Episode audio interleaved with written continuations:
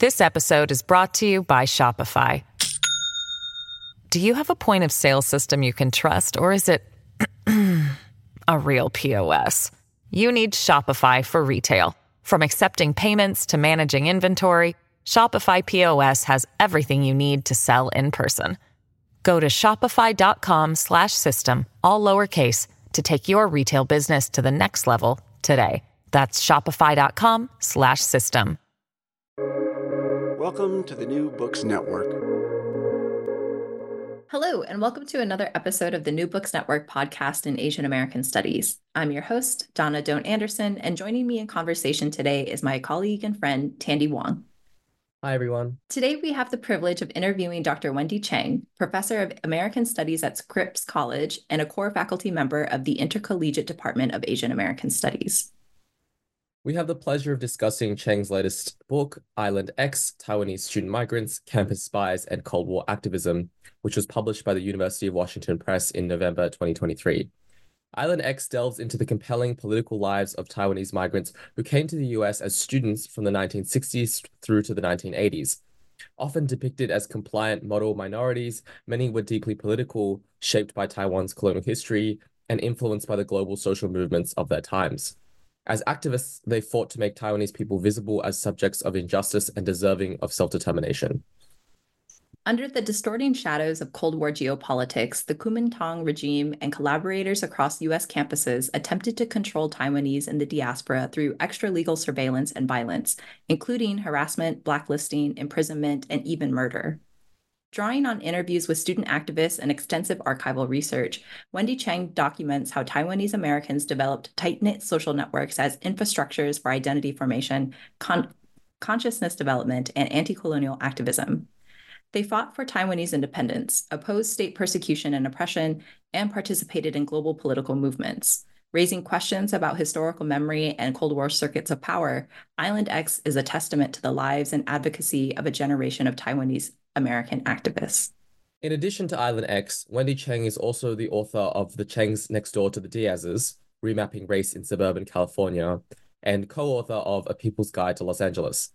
Her articles and creative nonfiction writing have been published in the American Quarterly, Amerasia Journal, Los Angeles Review of Books, and New Bloom, among others. You can find more information at wendycheng.com. Hi, Wendy. Thank you so much for joining us in conversation today. Thank you so much for having me. Yeah. So, to get us started, would you tell us a little bit more about how you came to this topic and what inspired you to write this book? Yeah. So, this topic was a long, um, a long time coming. I was actually born into it because it's my family history. My parents were graduate students who came to the US from Taiwan um, in the early 1970s. So they were part of that generation of student migrants many of whom, whom became activists that I write about in this book. And I um, realized at some point in the process of writing the book that this history is actually how we became Taiwanese American ourselves, because my parents, um, like many of the people I write about in the book, um, they went to University of Wisconsin Madison. They encountered a lot of other um, Taiwanese students. There are students from Taiwan who identified in, in different ways, um, and they became um, involved in student associations there, um, and then soon became aware that they were being surveilled um, and for taking a leadership position in one of those organizations, my father was blacklisted. And so they actually never had the intention of staying in the US, um, but because of because they got involved in these organizations, um, they ended up not being able to go back to Taiwan, right? And this is the story for many um, Taiwanese of that generation, but it's very little known outside of Taiwanese American communities. Um, and not even, I wouldn't even say that everybody in different kinds of Taiwanese American communities is aware of this history for various reasons. Um, but because once they were blacklisted, they were um, they felt they had nothing to lose, right? So, like many others of their generation, they just grew themselves even more so into organizing for democracy, human rights, you know, for a different kind of future for Taiwan, for the end of martial law. Um, and those were the circles that I grew up in. Um, but then the second part of that is even though this was very much um, my childhood and a shared experience within the Taiwanese American communities that I grew up in. When I went to graduate school and started doing scholarship in ethnic studies and Asian American studies, there was no, um, there was nothing about these histories. Um, there was some, there's was literature on um, Taiwanese migration, right? But it didn't really talk about politics. Um, and and um, Taiwan itself, um, at, at least at the time that I started researching this book, uh, which was 12 years ago, took a long time for reasons we can get into later.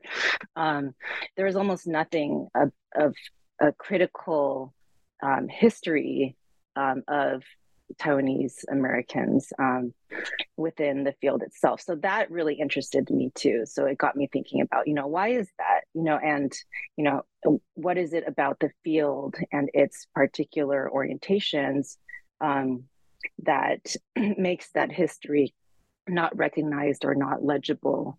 And what do I want to do with that? Right. So it was this mix of um, my own family history and the communities that I grew up with and putting that side by side with the relative absence of those histories in Asian American studies, um, in general consciousness, right? Um, and and so on. So that was that was the starting point. I love the personal connection that you have with the book and how it um, moves from a research project that has these um, questions that are embedded in your own life and then um, deals with this larger question about various fields of study and this kind of historiographical gap that you're identifying um, in which we don't hear very much about um, Taiwanese migration in general, especially student migration and um, all of the different forces that um, structure fields of knowledge such that we have that gap.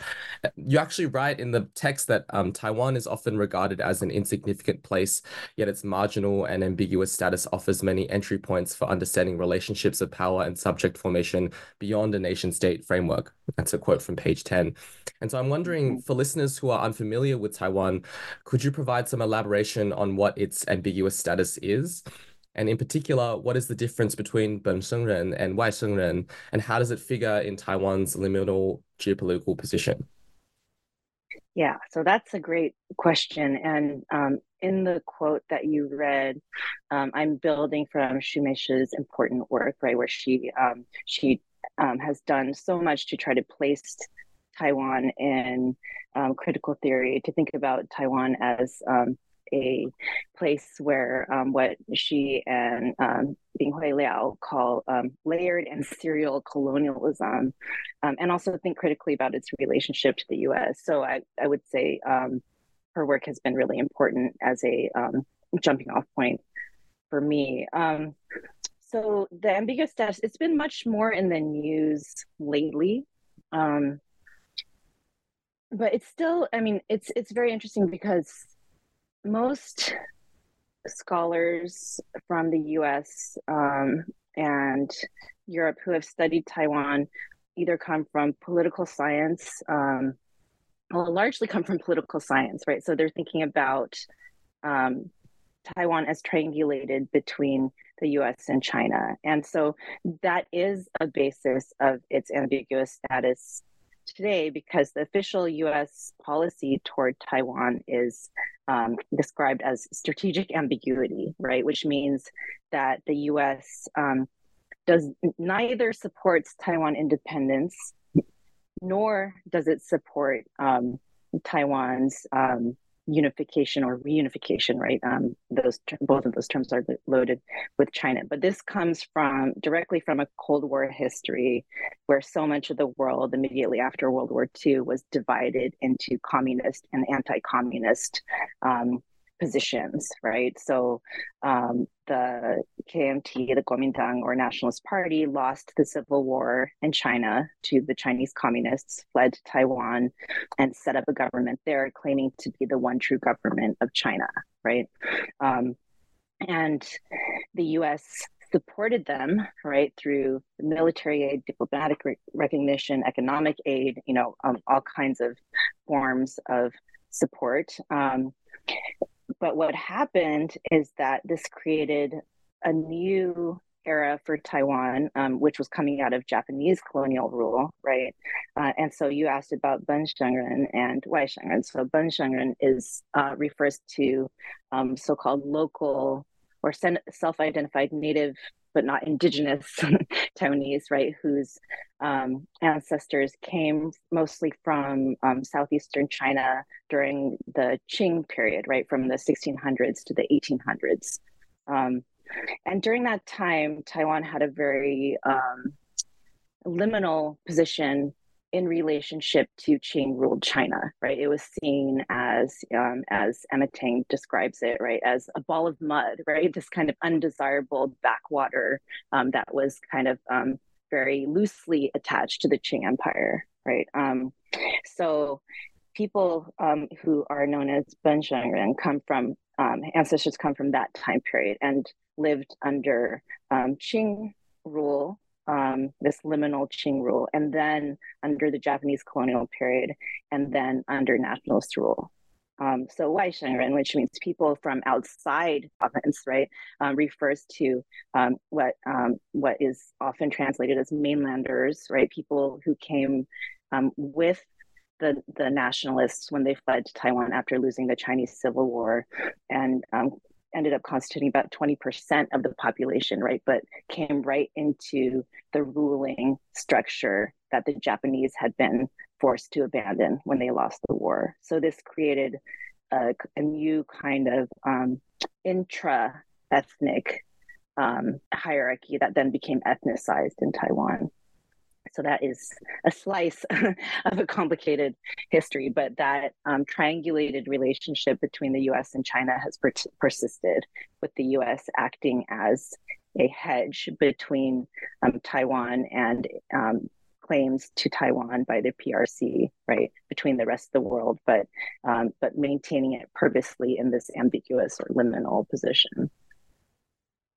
Yeah, so I'm thinking a lot about what you're saying, Wendy, and particularly these words surrounding liminality and triangulation, and how there are some very obvious parallels to Asian American studies scholarship um, in these terms, right? To think about um, what our positionality is, not only kind of on a global or diplomatic scale, but also how that impacts the interpersonal, right?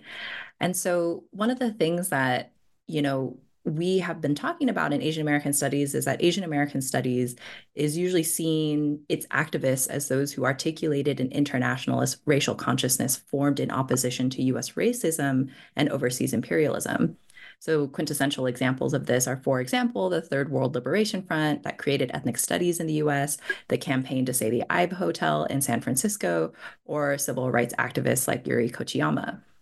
So, when we're talking in your book about Taiwanese independence activists on US campuses, they don't necessarily fit into this framework.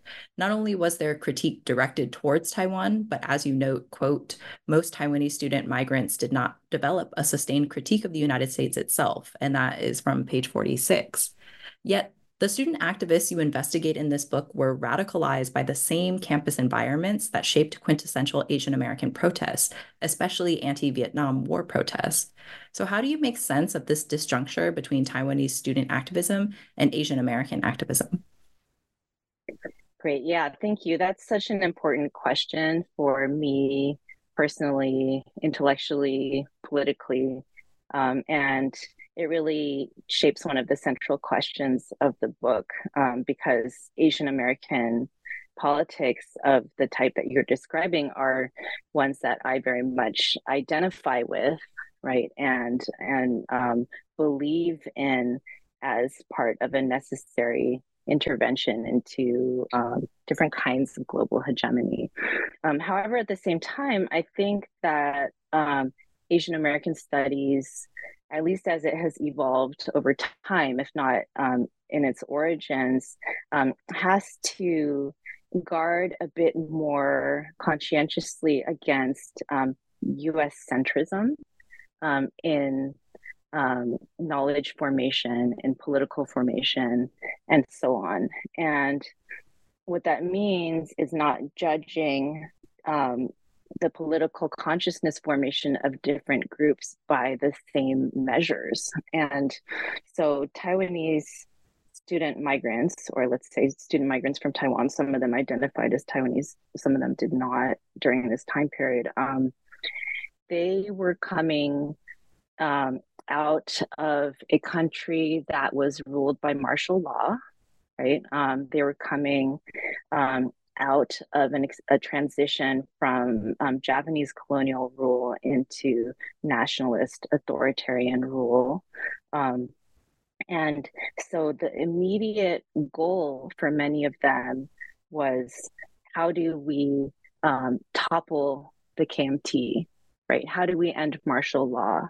Um, how do we act effectively against this authoritarian government? And so many of them um, came into their political goals with that um, immediate and urgent goal in mind. And um, and so everything that they were reading and doing um, sometimes made for strange alliances, right? Because they could share that goal but not necessarily agree on um, what they thought about how they felt about socialism or how they felt about capitalism right um, so there are alliances of individuals who have very different politics um, but share that that goal during this time period on U.S. campuses, and I think that's a really important thing to a really important context to bring to understanding um, the Taiwanese migrant politics or Taiwanese uh, political consciousness formation in the US. Um, I think that the question of the US, the critique of the US, um, has to do with a lot of different things. Um, one is that this generation of um, student migrants came under the conditions that Madeline Hsu has described really well in her book, right, of selective migration. Um, most of them were um, graduate students in STEM fields, right, um, from the 60s to the 80s. And so um, that is um, not, um, that doesn't have a, a, like a simple trajectory because um, in Taiwan, the very best students of those generations were generally you know, uh, uh, channeled into um, STEM fields, right? And they didn't necessarily see that as apolitical or non-political, right? They saw that as um, as a natural background for people who would become leaders of Taiwanese society in one way or another, right? So it, it wasn't necessarily that those fields were not political, but that in their selective migration to the United States, they became part of an upward um, class um, uh, status, right? Even if they came from working class backgrounds, um, they experienced um, upward mobility coming into the US. Um, and then in the US because of language barriers, cultural barriers, and so on, right? They were not necessarily connected to people with other kinds of class backgrounds in the ways they might have been if they had stayed in Taiwan, right? So there's a kind of class selectivity that starts to happen. Um, and then also, again, that martial law authoritarian context is really important because they did, um, to some extent, experience significantly more freedom in the US than they had experienced growing up under authoritarian rule in Taiwan, right? And this meant something to them. Um, so interestingly, my um, my father, right? So the first people I interviewed for this book were my parents, um, and I should also say that I had to. Um, this is not at all a straightforward representation of my family history and what I understood of those politics. I had to do a lot of unlearning of those politics too. Um, but I don't know why it happened this way, but my parents did end up being um, some of the some very significant interviews for me. And so the way my dad put it is that um, Taiwanese student migrants experienced came into um, what he described as a contradictory but fantastic um, set of circumstances in the U.S. Right, so fantastic in that sense of you know. So my father um, described coming to University of Wisconsin in 19 in the early 1970s and seeing Vietnamese students coming from Vietnam who were critical of the U.S. Right, and this is another example of that um, that people's consciousnesses are not determined by the circumstances through which they come to the US, right? And so he encountered these Vietnamese students who were critical of the US. Um, and he was just totally floored by that, right? As as this fantastic thing. But then it was contradictory, right? Because the US um, was the same entity, the US state was the same entity that was giving them the opportunity to come to the US, experience these greater freedoms, experience greater safety in life, um, experience access to um, the materials that could form their critique, um, and so on. Um, but I, I don't think um, so. So I think they were able to um, come into a wide sphere of politics that were um, based on Chinese language circles, right? So they were interacting with students coming from Hong Kong, they were interacting with some Chinese Americans. Um, so, in that sense, it was very global, but they weren't always able to make connections to or um, be reached out to by non Chinese speaking groups, right? And this is also um, because the, because Taiwan as Republic of China was seen as an ally of the U.S., right? So they didn't have the same kind of cachet, that issue of le- legibility, right? Uh, they might be interested in other groups, but those other groups weren't reaching out to them. Um, this episode is brought to you by Shopify. Do you have a point of sale system you can trust, or is it a real POS? You need Shopify for retail. From accepting payments to managing inventory, Shopify POS has everything you need to sell in person. Go to shopify.com/system all lowercase to take your retail business to the next level today. That's shopify.com/system. Your book does such a great job of grounding us in the specificity of um, the Taiwanese student migrant context. Um, and uh, I think it's just so important, um, exactly as you outlined, to understand where these students are coming from and how they encountered the US and what exactly it was that they um, were creating political alliances and coalitions to change. In chapter one of your book, um, you use the heuristic of infrastructures of activism and surveillance to help explicate some of these contexts, um, which you use as a term to refer to networks of students and spies that enabled and restricted political activism in different ways. Can you explain for our listeners some of these infrastructures? What was it like for Taiwanese students arriving on US campuses, and why was so much activism happening on Midwestern campuses, especially? Thank you for the, that question. Um, so, one thing that that selective educational migration uh, created unintentionally um, was a very strong, already established set of relationships among um, migrants who are student migrants who are coming from Taiwan during this time period. And so this had to do with the educational system in Taiwan, um, which tracked the highest scoring students with each other, right? Starting from junior high and into high school, and then once you applied for a specific department, right, you had to score a certain score to get into that department, and then you would be placed within, um, you know, whatever, say, like some of the top scoring students would be in um, chemical engineering or physics, right, at National Taiwan University, um, and so on. And so the result of this is that some of the students um, that ended up on US campuses in these um, STEM departments um, had known each other since childhood right? Or junior high. And also taiwan was not a you know as was not a big place right? So um, if they didn't know each other directly sometimes it's a matter of one or two degrees of separation right? Um, and so they felt like they had a sense of where they were coming from right a lot of them could remember each other from um, younger versions of themselves they knew each other's families right? Um, and so this made it easy for them to create a sense of trust and um, shared context um, when they were arriving on those campuses you know um, but again like i said they didn't have they were really great at organizing and so they didn't even have to know each other directly they would arrive on the campuses and make directories of students from taiwan and then as soon as a new person arrived somebody would go pick them up right and maybe they would be one or two degrees separated right um, and they would immediately be enfolded within this um, student association structure.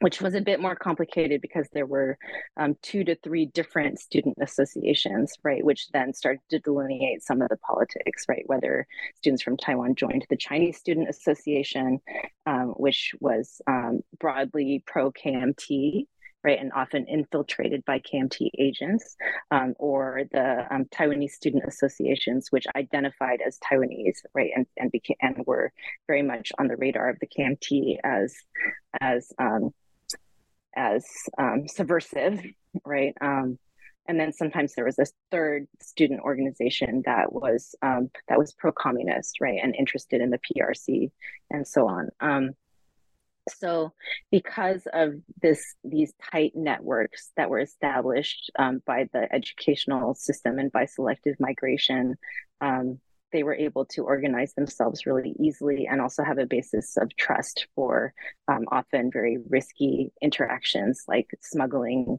information or radio equipment or declarations of you know taiwanese rights and human in- independence right through through these shared circles. Um, so that was part of it. And then the reason why um, it ended up so much of this happened on the Midwest. So hotspots for Taiwanese student activism, University of Wisconsin, right? Um, Kansas State University was another big one. Um, was uh, also had to do with these distinctions between Ben Shengren and Wai Shengren, um, because Ben Shengren tended to be more working class, lower middle class um, during this time period, and Wai Shengren, while not uniformly the white Australian who were coming to the U.S., many more of them tended to have more elite, uh, have more elite family backgrounds, um, and so they might be able to go to a more um, prestigious universities, right? Um, Columbia, right, um, on the East Coast or in California. Um, the students who were coming to the Midwest were often some of these best students, but they were coming to places that were offering them scholarships TA ships and RA ships. They were coming to places that were offering them um, to pay in-state tuition, right, instead of international student tuition, right. And for some of these students who um, for whom um, coming to the U.S. was, you know, their their family's entire life savings, right? Um, these were really important things. So, um, so especially Ben and um, native or local Taiwanese students tended to cluster at these um, big public universities in the med- Midwest that were offering them more support. Yeah, I feel like, you know, I have many thoughts about the Midwest that perhaps would detract from the conversation's uh, trajectory as it is. the conversation. so maybe that could be a separate episode, um, a conversation yeah. around the Midwest and Taiwanese international students. Um, but I guess to kind of think about uh, the next chapter of the book, right? Chapter two, which outlines the complex political positions taken up by diasporic Taiwanese leftists. So while mainstream, while the mainstream of Taiwanese independence activists saw the People's Republic of China or the leftist ideology and Chineseness, as opposed to Taiwaneseness, as all incompatible with an independent Taiwan, the activists you examined thought quite differently. Could you outline some of these positions taken up by these activists and how they understood their relationship to the Chinese Communist Party, Taiwan's ruling Kuomintang Party, and leftism in general? Okay. So um, this actually relates to the earlier question about um, kind of uh, prototypical Asian American politics and activism. Um, and the place or the politics of Taiwanese students because so one of the things that was going on on US campuses um, in the especially in the 60s and into the 70s um, so there's opposition to the war in Vietnam right and then there's also uh, massive interest in Maoism and what's happening in the PRC among young people all over the world, right? Um, and so, what I found when I started to do this research is that although the um, Chinese Communist Party and Taiwanese independence activists are seen to be mutually um, exclusive categories today, right, as part of those hardened binaries of, of the Cold War. Um, during this time, they were not actually positioned as enemies, you know, um, especially in the late 1960s and into the um, late 1970s um, because they shared a common enemy, right? And their common enemy during that time was the KMT, the Kuomintang. And so um, the the PRC, um, the Chinese Communist, represented by the Chinese Communist Party, was very much trying to recruit um, Taiwan independence activists um, to their cause, right? So, um, a record that my um, brother found in my parents' house when they when they packed up the house and moved away is like a propaganda record, right? That says, you know, like the people of Taiwan are brothers, right? Um, trying to enfold them within um, within their um, global politics, right? They were very much making an appeal um, to to the global left, right? And um, Taiwan, people in Taiwan um, who were ruled by the authoritarian um, KMT were very much seen as part of that possible fold, right? And so, um, something that really interested me is that um, a lot of Taiwan independence activists during that time um, were also interested in the PRC, right? And so, in chapter five, I talk about the case of Chen Wen-chen, who was a um, young statistics professor at Carnegie Mellon who'd gone to University of Michigan for his PhD, and he um, was uh, tragically murdered while he was in the custody of the um, of the Taiwan Garrison Command on a return trip to Taiwan in 1981, and he's typically understood as a martyr for the cause of ta- Taiwan independence and democracy. Um, but what I found out when I dug into his politics a little more deeply is that he actually um, was very interested in the PRC and actually dedicated his PhD dissertation to the people of China and to um, the working class right? And but this is a narrative and politics that um, has that is too complex right for the way um, that those paths diverged after this time period. Um, but it wasn't uncommon right? It was a minority but it wasn't uncommon right? Um, so other people I had interviewed um, similarly were trying to sort out the appeal of socialism, the appeal of communism, the appeal of um, gender equality, right? Um, and all of these things that Maoism offered, right? Um, and some of them, um, some students from Taiwan did become supporters of the Chinese Communist Party and the PRC, right? Either only during that time or even still to this day, right?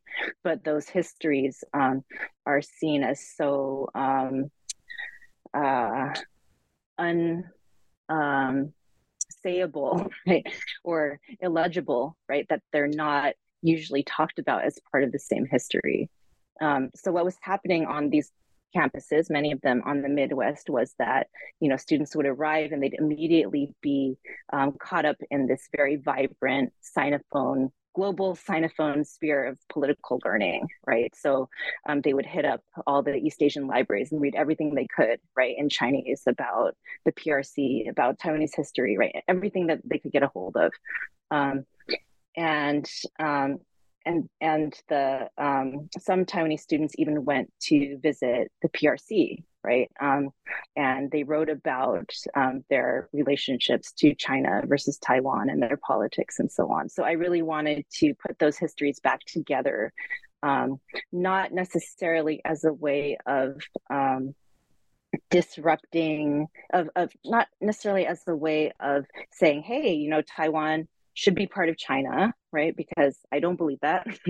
um, but to put Taiwanese back into that sphere of global politics, right? Because I think a lot of the ways the politics has evolved limits Taiwan independence to an, an ethnic nationalism rather than a kind of politics that was worked out through engagement with global politics, of which Maoism was very important during that time period. In chapters three, four, and five of the book, you actually provide us with case studies of specific activists whose life stories reveal some of the dynamics of Taiwanese diasporic activism that you've just discussed um, throughout the Cold War. And I know you mentioned Chen Wen-chen in chapter five, but I wonder if you could take us through these other figures and what they reveal for you about the larger networks of activism and surveillance that these um, student migrants were embedded in. Great. Yeah, thank you for that question. Um, and I want to kind of interject an, an invitation here, which is that um, chapters three and three, four, and five actually came out of both my abilities and my limitations as an Asian Americanist. Because when I first, um, so I mentioned at the beginning of the interview that this book took me 12 years to um, not exactly to write, but but to finish right from the first interview to when it was finally published. And part of it was because I had to change the shape of the project. So initially, um, I was really interested in the kind of politics that we just talked about. And um, one thing I didn't say is that um, Taiwanese were not just you know um, hanging out in social events and doing um, certain um, like ac- actions, right? But they're also publishing quite a lot of political material on their own, right? So um, the um, National Tsinghua University Library has a collection of over a hundred publications, political publications that were created by Taiwanese um, outside of Taiwan, you know, from the 60s to the 90s, especially, right? And it's such an amazing archive. Um,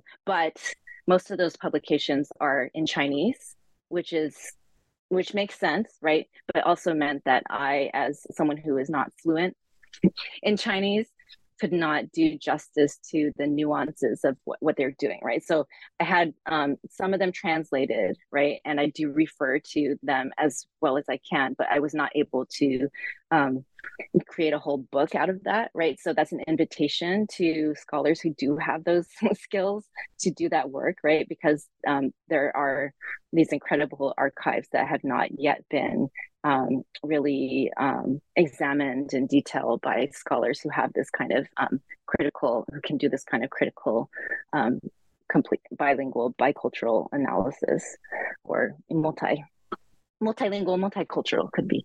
Um, so what I did, um, which worked for me, was to look at specific cases of people, of student migrants who were surveilled um, while they were in the US by the KMT surveillance apparatus, right? And this is another contradiction of that relationship between the US and Taiwan because this was done with the knowledge and tacit permission of the United States, right?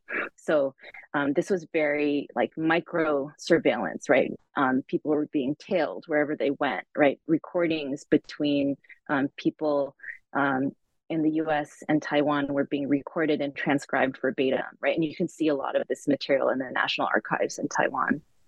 Um, so I looked at specific cases of people who, based on surveillance that happened in the US, um, were then met with arrest or imprisonment, and in Sun Wen's case, in Sun Wen-sung's case, murder in Taiwan um, because of that uh, per- permissiveness that the US, the relationship between the US and, and Taiwan as the Republic of China um, created, right? That, um, that student migrants in the US were not beyond the reach of the KMT state.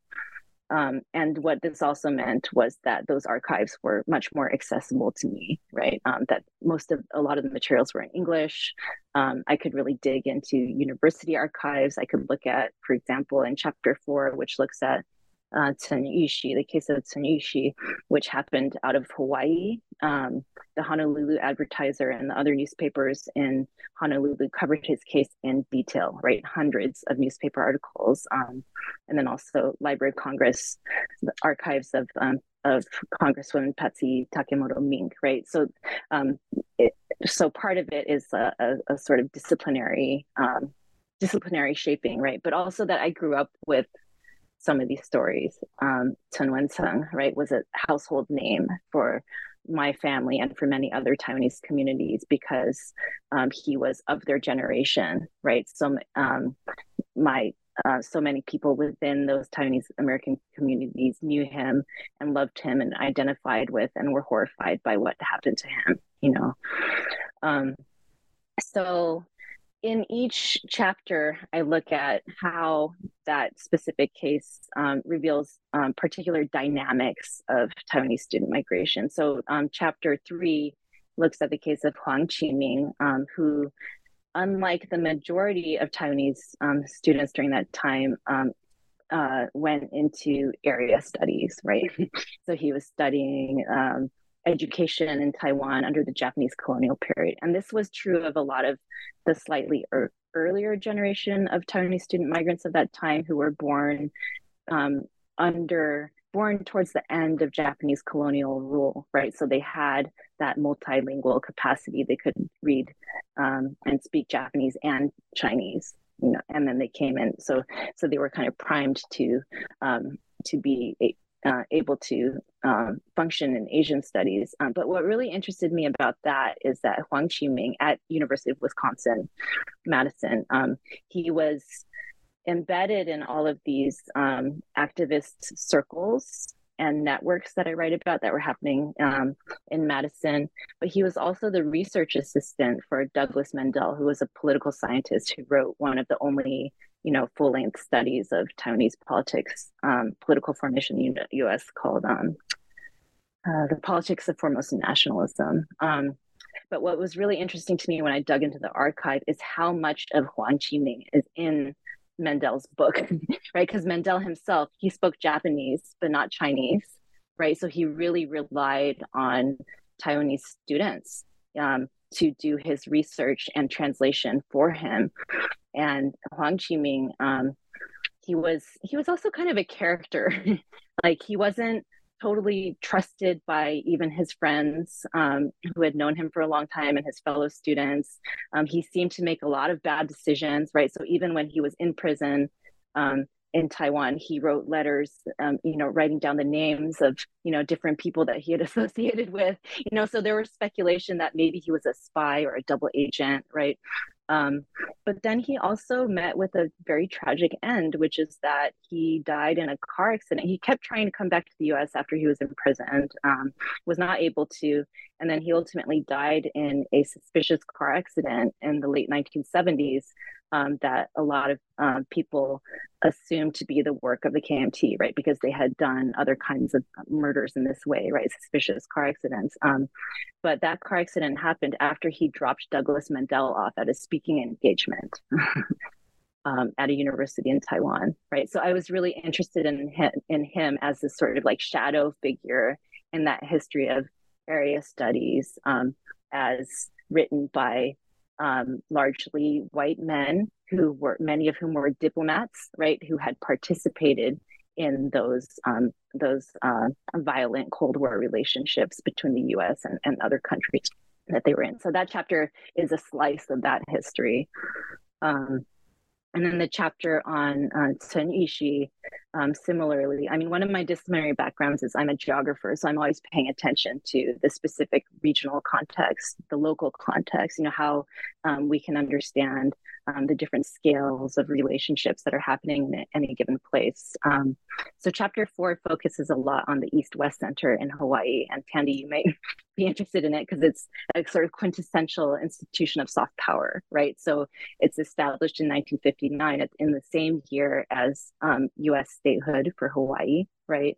Um, Lyndon Johnson is there wearing a lei, breaking ground, um, and and it is um, its explicit purpose um, and setting is to pre- present um, Hawaii as um, this like multicultural melting pot, right? That shows um, that capitalism and democracy um, yield the conditions, right, that the rest of the world should follow, right? Um, and then it recruited um, students from got, places all around the world, but only places that were, you know, U.S. allies, right? So only students from Republic of China, not China, during this time period, um, and um, and so a lot of students who went there um, received a quite different education from what was intended, right? Oh, and specifically, they were um, recruiting students from Asia and the Pacific Islands, right, because of Hawaii's location and positioning.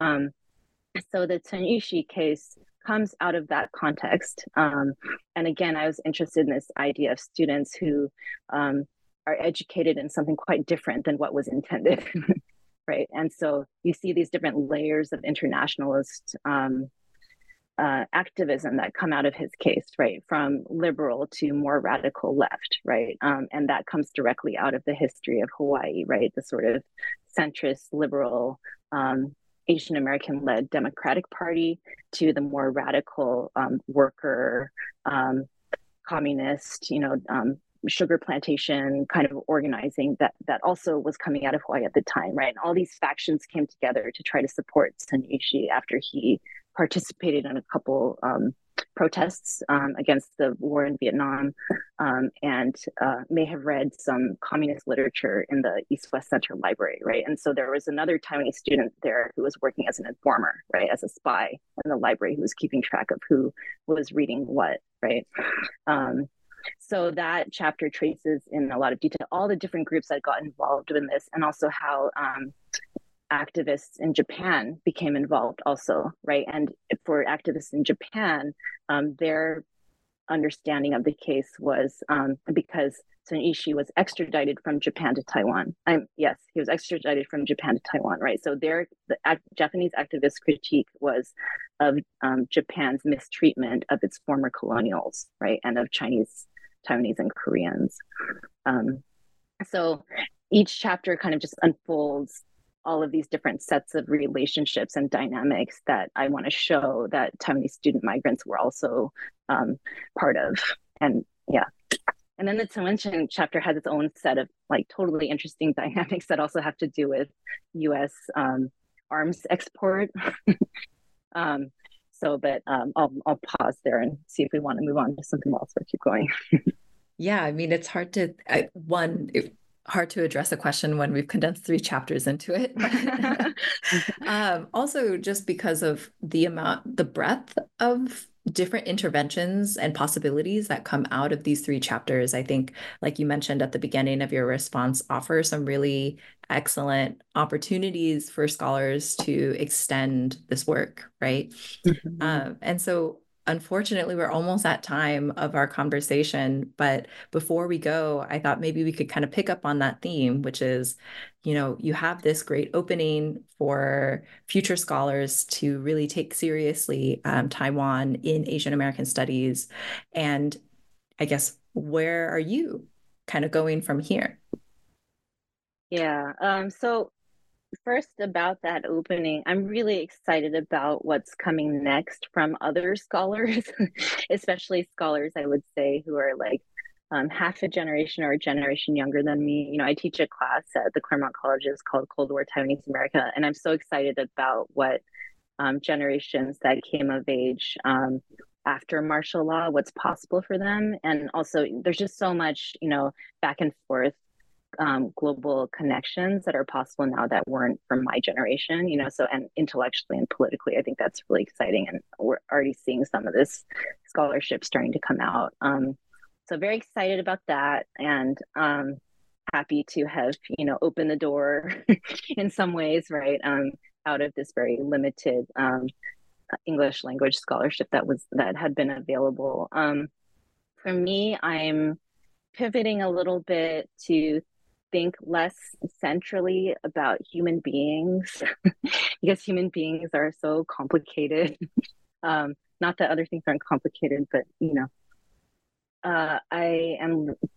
I have been working. I already started working on a project while I was in the midst of this book um, about histories of gardens and plant migration as they are implicated in imperialism, colonialism, racism, and so on. Um, but also, you know, just to think about um, the life of plants, you know, and these life worlds that are beyond um, the kinds of things that humans often get. Many humans often get stuck on, you know, spending all their time and energy on. So part of that was looking at the history of camellias at Descanso Gardens, um, and most of that, the basis of that world-renowned camellia garden came from um, forced sales of um, camellias from Japanese American flower growers before they were interned, right? So I've been working with Descanso Gardens too, and um, family members, right, from those two families um, to think about how to um, how to present that history, how to think about that history, what we can learn from that history. Um, and then I'm also working on some creative nonfiction writing about my uh, again again about my family history, but in a more creative nonfiction way. Um, about um, generations of my family that worked in um, northeastern Taiwan, in Yilan and Luodong, and in the mountains up there, um, to um, up in the cypress forests during the Japanese colonial period. Um, so I'm thinking about those trees, right, um, and about family history, relationships to land, and so on, but also how so many of those trees and plants um, migrated like human beings from you know Asia to the United States and um, still live in these colonial gardens you know so it's very broad but you know broadly plants migration colonialism life worlds beyond the human that sounds so interesting. Also, just because, you know, I haven't been in oppor- or I haven't had many opportunities to be in conversation with geographers. So to see mm-hmm. how you're interpreting these um, concepts and spaces, particularly, are are really fascinating. Um, so thank you so much again, Wendy, for sharing this hour with us and for being in conversation um, with Tandee and I about your book Island X. I know that there's so many wonderful opportunities and ideas that are coming out of this text. And I really hope that people who are interested, um, not just in, say, Taiwan and Taiwanese American studies, but broadly Asian American studies, uh, give this book a chance. So thank you, Wendy. Thank you Thank so you, much to both of you. It's been a pleasure.